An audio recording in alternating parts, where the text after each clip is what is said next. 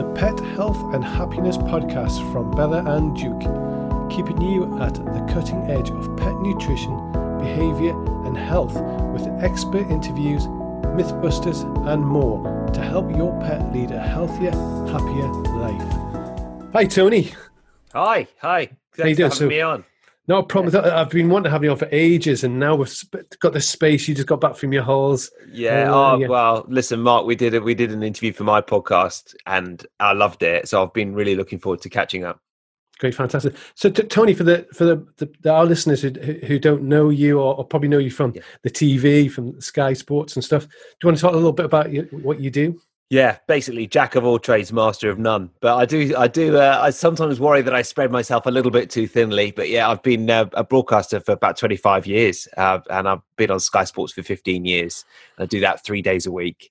Um, and kind of on the side, I was always the bloke who did all that self help stuff. I um, studied in NLP, neuro linguistic programming, and, and wrote three books on that. And more recently, the last five years or so, I've been doing a podcast on zestology, which has veered into the weird and wonderful world of biohacking, which I know you're very into as well. And um, there's uh, lots of kind of health and wellness, and it's a specific focus on energy. Um, and, and, that's because I got very ill. I went to the jungle a few years ago and um, contracted a virus. Um, and uh, didn't have any energy for ages. In fact, I was in bed for quite a few months. So that's why I wanted to do a podcast on energy. Right, and, and when, you were doing your research on the, energy part, I yeah. mean, what was the doctor suggesting at that point? Was they? Uh, I mean, it's really interesting because I went to five different neurologists and wow. um, you know spoke to all sorts of doctors, and they said, and it's very interesting in relation to what's going on at the moment. There are a lot of viruses that just haven't been discovered in the world at the moment, especially yeah. kind of tropical viruses like I had. They said we know you've had a, a viral infection from your kind of blood count, we just don't know what it was, and we know that you can have a post-viral reaction to that. So it's a very frustrating time. And, and what, what, was the general treatment did they suggest for that then? Um, I, I, mean, they just, to be honest, they didn't know. They just really? said you could. I mean, you know, conventional medicine said wait it out. Non-conventional medicine was absolutely stunning. And I went to see this emotional freedom therapist. I don't know if you've ever delved into tapping before. You tap on various parts of the yeah, exactly, yeah. yeah. It's absolutely brilliant. And he specialized in chronic fatigue, and that's the reason I went to see him. Um, I thought I'm not into all this tapping stuff, but I'll, I'll try that out because I've tried everything else out. And within ten minutes, no joke, Mark, I knew I was going to be okay. It was just the most wow. incredible thing, you know. And he said the really hard thing for people to understand is that what's going on in their mind plays a role in their physical symptoms. And that is still hard for people. It's still hard for me to understand now to, to think that the way I was thinking was contributing to a physical manifestation of all these ailments that I was having. Um, and from that moment on, I started to get better. I mean, the simplest thing you do just like, hey, I move my little finger. Oh, that's my little finger. And it, it, just happens. We don't think about how much control the brain has without yeah. thinking about it. And, it. and, it's amazing. I know. Yeah. So how did that lead on to, to the biohacking? And I'd love to take have your little take on what biohacking actually means to you, because biohacking is obviously a term banded around. Uh, what you think biohacking is, and uh, what was it actually in biohacking that you went, oh, that's just twigged with me, and I that's something I want to pursue. I suppose I, you know because I wasn't very well, I and because conventional medicine couldn't really offer me many answers, I was interested in exploring the other options out there. And I kind of got onto Dave Asprey's podcast and I just kind of started listening to that. It was simple as that, really. And then, you know, he had some guests that kind of very much resonated with my view of the world on trying to live a bit more naturally and a bit more ancestrally, um, cleaning up my diet.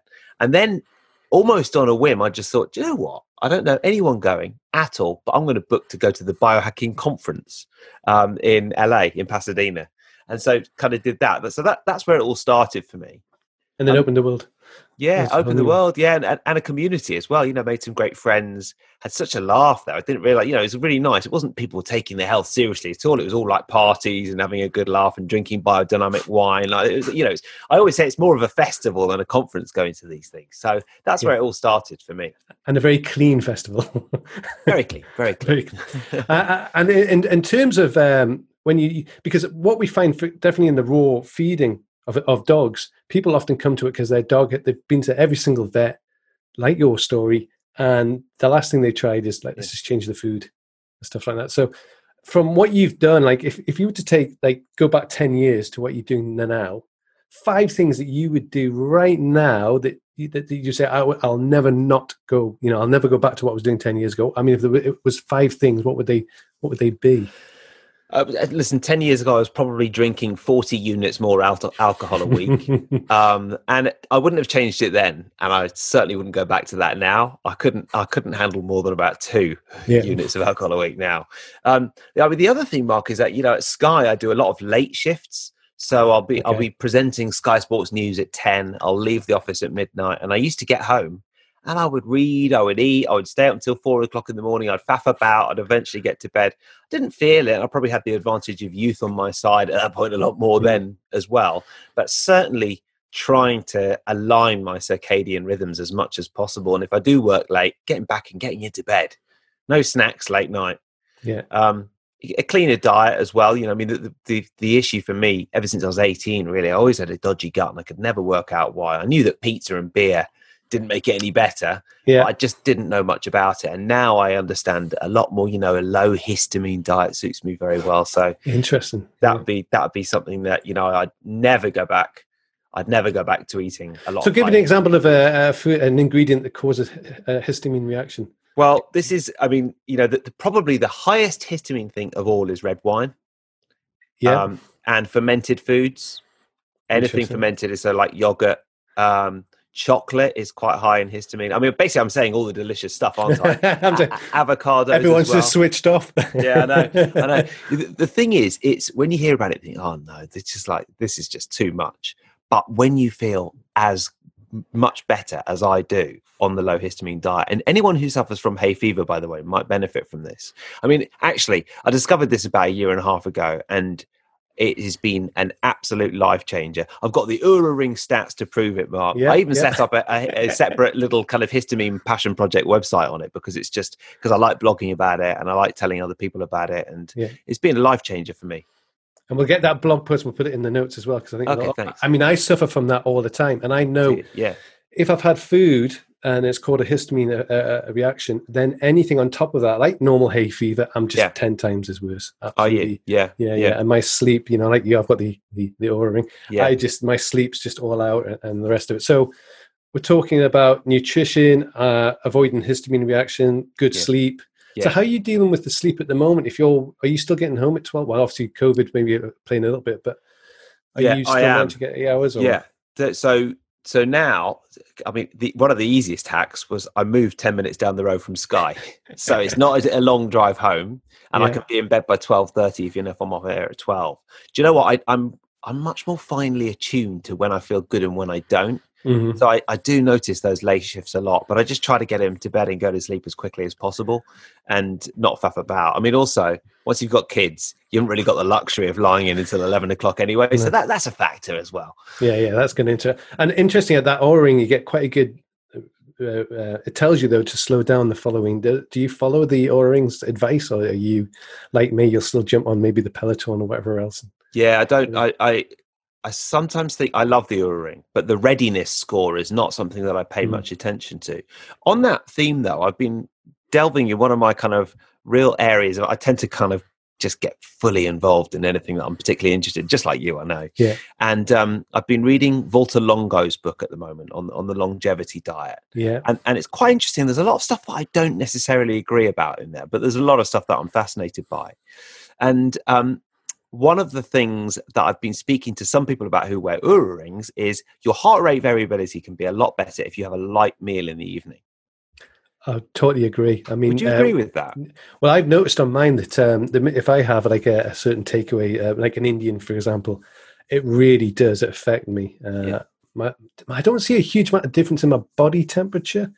Um, I've certainly not spotted anything on COVID yeah. uh, indicators, but I've not. I don't see uh, my, t- what the biggest thing for me is my heart rate takes a lot longer to get down if I eat late. That's the one thing I notice because I don't drink alcohol or very, very rarely yeah. do I drink alcohol. So the only yeah. thing that's ever going to really impact me is the, the food that I eat. So I would definitely say it takes longer. My heart rate variability. I don't. I haven't spent enough time really watching it. I mean, uh, or, or investigating it. You probably know a lot more. Well, it's, it's interesting because I mean we've just been away on holiday to Cornwall and Devon for ten days. There was a lot of ice cream, a lot of late nights, one or two drinks, um, a lot of chips, yeah. and we were with my family. And my sister's very very keen on eating after the kids have gone to bed. So what we would do is we were like, look, we've got a week first. That's too late. But then we'd come down at eight o'clock and we'd be in the kind of hotel restaurant and they'd be, be getting dinner. We'd be like, okay, we'll have a pudding and we'll have a portion of chips. Yeah. And yeah. actually, so so the heart rate variability and the heart rate stats weren't very good. Since we've been back, been trying to eat l- much earlier but lighter in the evening. And uh, on right. the nights I'm having soups and eating, you know, at least four hours before bedtime, it's making quite a difference to the stats. Wow. So, yeah. So the, the four hours stop. Four, the four hours I always knew made a difference or mm-hmm. more. But yeah. I think, you know, especially a light meal in the evening, wow, yeah. that does make a difference.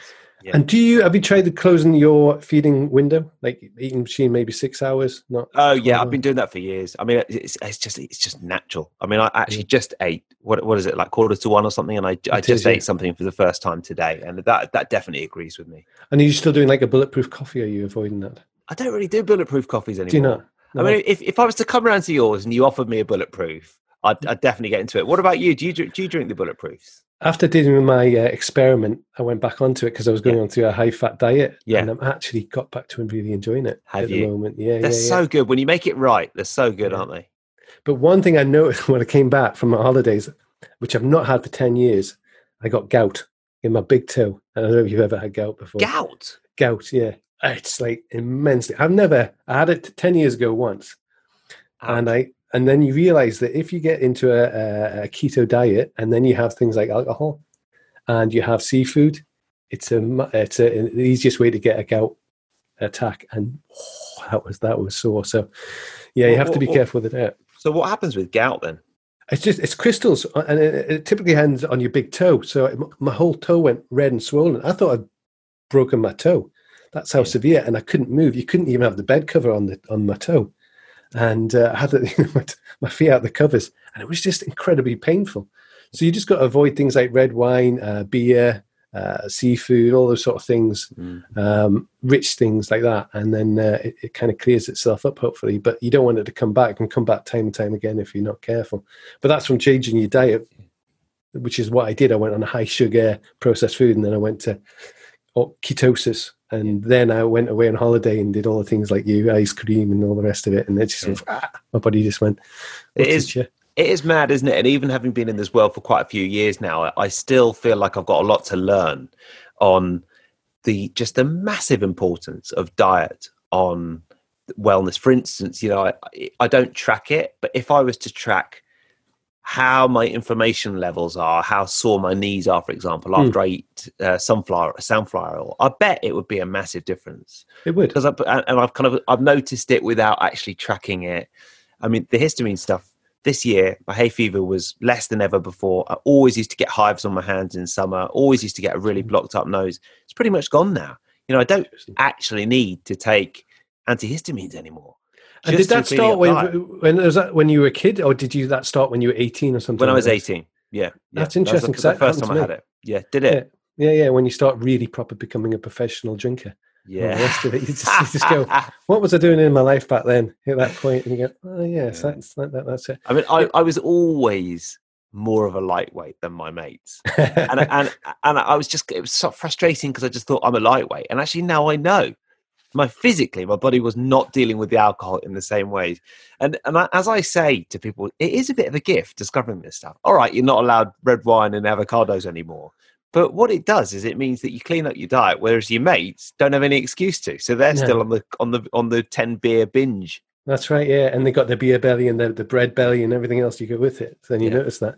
So you, with all the guests, I mean, you've had you get amazing guests, um, and uh, I mean, John Gray, for example. You can't love John Gray. And anybody over the last since you've been doing your podcast, I'm going to take you all the way back. Anyone like caught you out surprise, and you go, "Wow, there's always one or two guests who just they caught me out, and this is the reason why." Well, we mentioned the Bulletproof conference. One of the conferences that I went to, I interviewed Esther Perel. I don't know if yeah. um, you know about her, but she's a relationship expert. So obviously, John Gray, fantastic, another relationship expert. She was that was like a half hour therapy session for me, okay. but um, and it was only about half hour interview. But I must also say that a lot of other people who've listened to that podcast said, "Wow, it's almost like just listening." You kind of start to act a bit kinder towards your partner and start to understand it from their point of view. It was absolutely brilliant. She's so good. I I, I love her work. There was a book that I think was it was at the um, the language of love or something like that, and. Yes. I can't remember the name of the title, but you know, one person could be saying, showing their love in one way, it could be buying you something, and another one showing it in another way they're cleaning up the kitchen before you get downstairs and both showing love in completely different way but because the other one doesn't quite get it you go ah so understanding the love language of your partner yeah so yeah important. And, and she I, she definitely talks on those themes. And then another one obviously we mentioned dave asprey as well. I was lucky enough to go and do 40 years of zen which is his oh, you've done of, um, yeah i have yeah yeah. It's um it's basically this kind of uh hideaway in the hills in the mountains above Seattle, and you go there for a week and you have electrodes stuck to your head and you do a load of meditation, and they measure it all, and it is. It's it's bonkers, Mark. Honestly, it's it's a lot of fun, and I did feel like it made a massive difference. And Dave happened to be there at the same time, Brilliant. So so it was, it was fun. You know, we I think we recorded a podcast there, and we also just it, it, was a chance to see uh, on a personal level what a nice bloke he is yeah. and um, try out all the crazy stuff they've got there, which is pretty special. Was that in uh, in Canada then? Was that uh, no Seattle near Seattle. Seattle. Okay, yeah, okay, yeah, a bit wet there, a bit like Scotland. Yeah, it was like I think it was like start of January. It was very light Scotland actually. Yeah. I know it was a bit, bit even snowier. You don't get much snow these days in Scotland, do you? So. No, yeah, a little bit. Yeah, unfortunately, ski resorts are uh, struggling a wee bit. I know. Yeah, yeah. So that that's interesting. And how long did that? Does that still last with you? That that that forty years of zen? You still feel like you know, is it, or is it something you have to keep going back and practicing?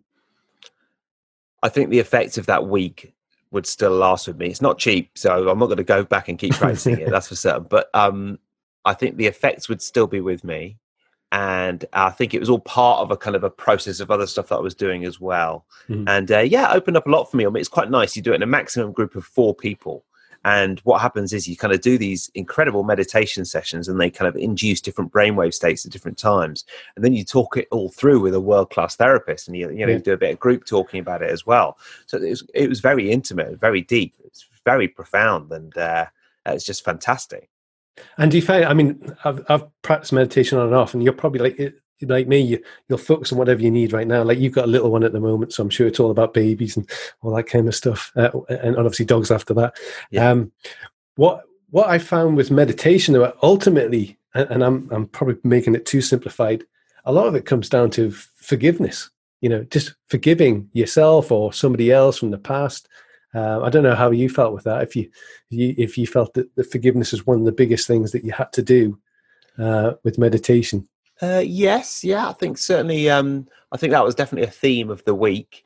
Um, for me, often it's about acceptance and letting go as well. Mm-hmm. You know, um, I wear one of these little wristbands that you can get carved with a with a, a word to remind you of something that you you want the odd reminder of, and it says mm-hmm. acceptance. Just because you know sometimes it's just good to let go. And I'm a, I'm a very much a Type A personality, and I like to try and you know craft the world into exactly the way I want to craft it. And in some ways, I think you know business owners like you, for example, often that kind of Type A drive can be very helpful.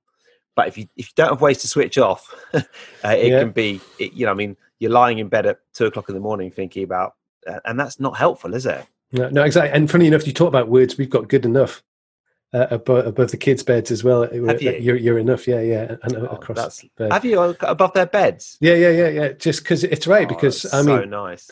I, I, mean, reading, listening to some of the, the people you've interviewed over the years, um, it's so easy to get caught up in social and news, isn't it? Yeah. And uh, that's part of the problem. Is is people, if you have the news on all the time, um, you can just get a perverse way of looking at the world yeah. based on what people want to feed you and stuff like that. So that's why I think it's so important to turn off and definitely not look at emails before you go into sleep for sure.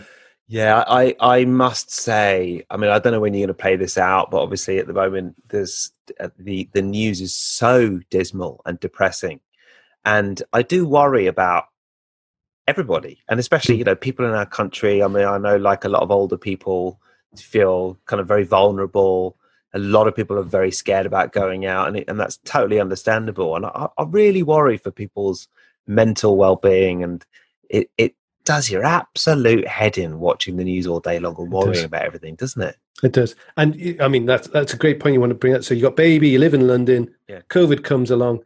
In the last three, I guess, five months, let's say, what have you found to help you, you and your family with coping mechanisms? Is there, is there any one particular thing you've said, no, we definitely do this, and that's made a big difference? Well, I mean, obviously, a lot more time at home, a lot more time involved in childcare, and our baby is very young, so there was no, so it was just like kind of full on. You, you can't say give us give us a moment, pal. See you in twenty minutes. give us a break, uh, man. yeah, I mean it's funny because it is all, sometimes with the, with the biohacking stuff, it is all the simple stuff that's not particularly glamorous, isn't it? Yeah. And we just set ourselves a task of doing at least twenty minutes workout every single day. Okay. It's not that ambitious, is it? No. But it's but 20 minutes sometimes it's 30 minutes sometimes it's an hour sometimes it is just 20 minutes but it's something every single day. And that does make me feel so much better. And that mark actually i'm a big fan of tracking filling out spreadsheets working out how i feel and trying to kind of quantify what the things that work the supplements that work mm-hmm. and the diets and the lifestyle practices and workouts are one of the things that increase my energy levels the most. And i know that from the data yeah, and the, show, I mean, the, uh, somebody exa- uh, gave me a good example, which I thought was brilliant. Was if if two ducks have a fight on a pond, they fly off to different ends of the, the pond, and then they shake it off, yeah. and they get rid of the stress. Yeah. As humans, we don't. We think, you know, if we were that duck, oh, that duck, that wee bastard, oh, you should have done this, and I should have said that, and I should have done this, and you wind yourself up, don't you? Where in the in the animal world, they just get rid of the uh, the tension and the, yeah. the stress of it, and, and, then they, they forget about it and, and, and just winding it back to the emotional freedom therapy that I mentioned before. That is the almost exact manifestation of what they're trying to achieve with tapping. Basically, right, okay. you're you will be thinking about some of those strongest emotions that you feel but yeah. at the same time bringing things very physical because because often a lot of emotion we, we can kind of get stuck on certain emotions it's all in the head but if you're kind of tapping on weird areas of the body at the same time it's bringing it very much into the physical it's like a it's like a it's like a human version of that dog going to shake themselves off after having you know got in a fight or, or the duck or whatever it might be so that nlp thing i hadn't realized you've written three books which is yeah. brilliant so how did you get an NLP then? I mean, it's not. It's not. Uh, again, it's a bit more on the on the side there. It's not mainstream, is it? Yeah, it's. It was, it was interesting. I, I was um was back in 2004. I started studying NLP, and I was a radio presenter at the same point in Manchester. And um, obviously, the L in NLP stands for linguistic. There's a lot of language, a lot of persuasive language in NLP, and I had the perfect place to try it out. So I, I was trying it out on my radio show. And one day the boss called me into it, and I was kind of trying to do it without anyone noticing, but I wasn't very good at it at that point. so it wasn't very subtle. Um, and at one point, the boss called me into his office and he was kind of shaking his head and he said, I don't know what you've done. I thought, oh no, like I've, re- I've really blown it. I've layered it on a bit thick here.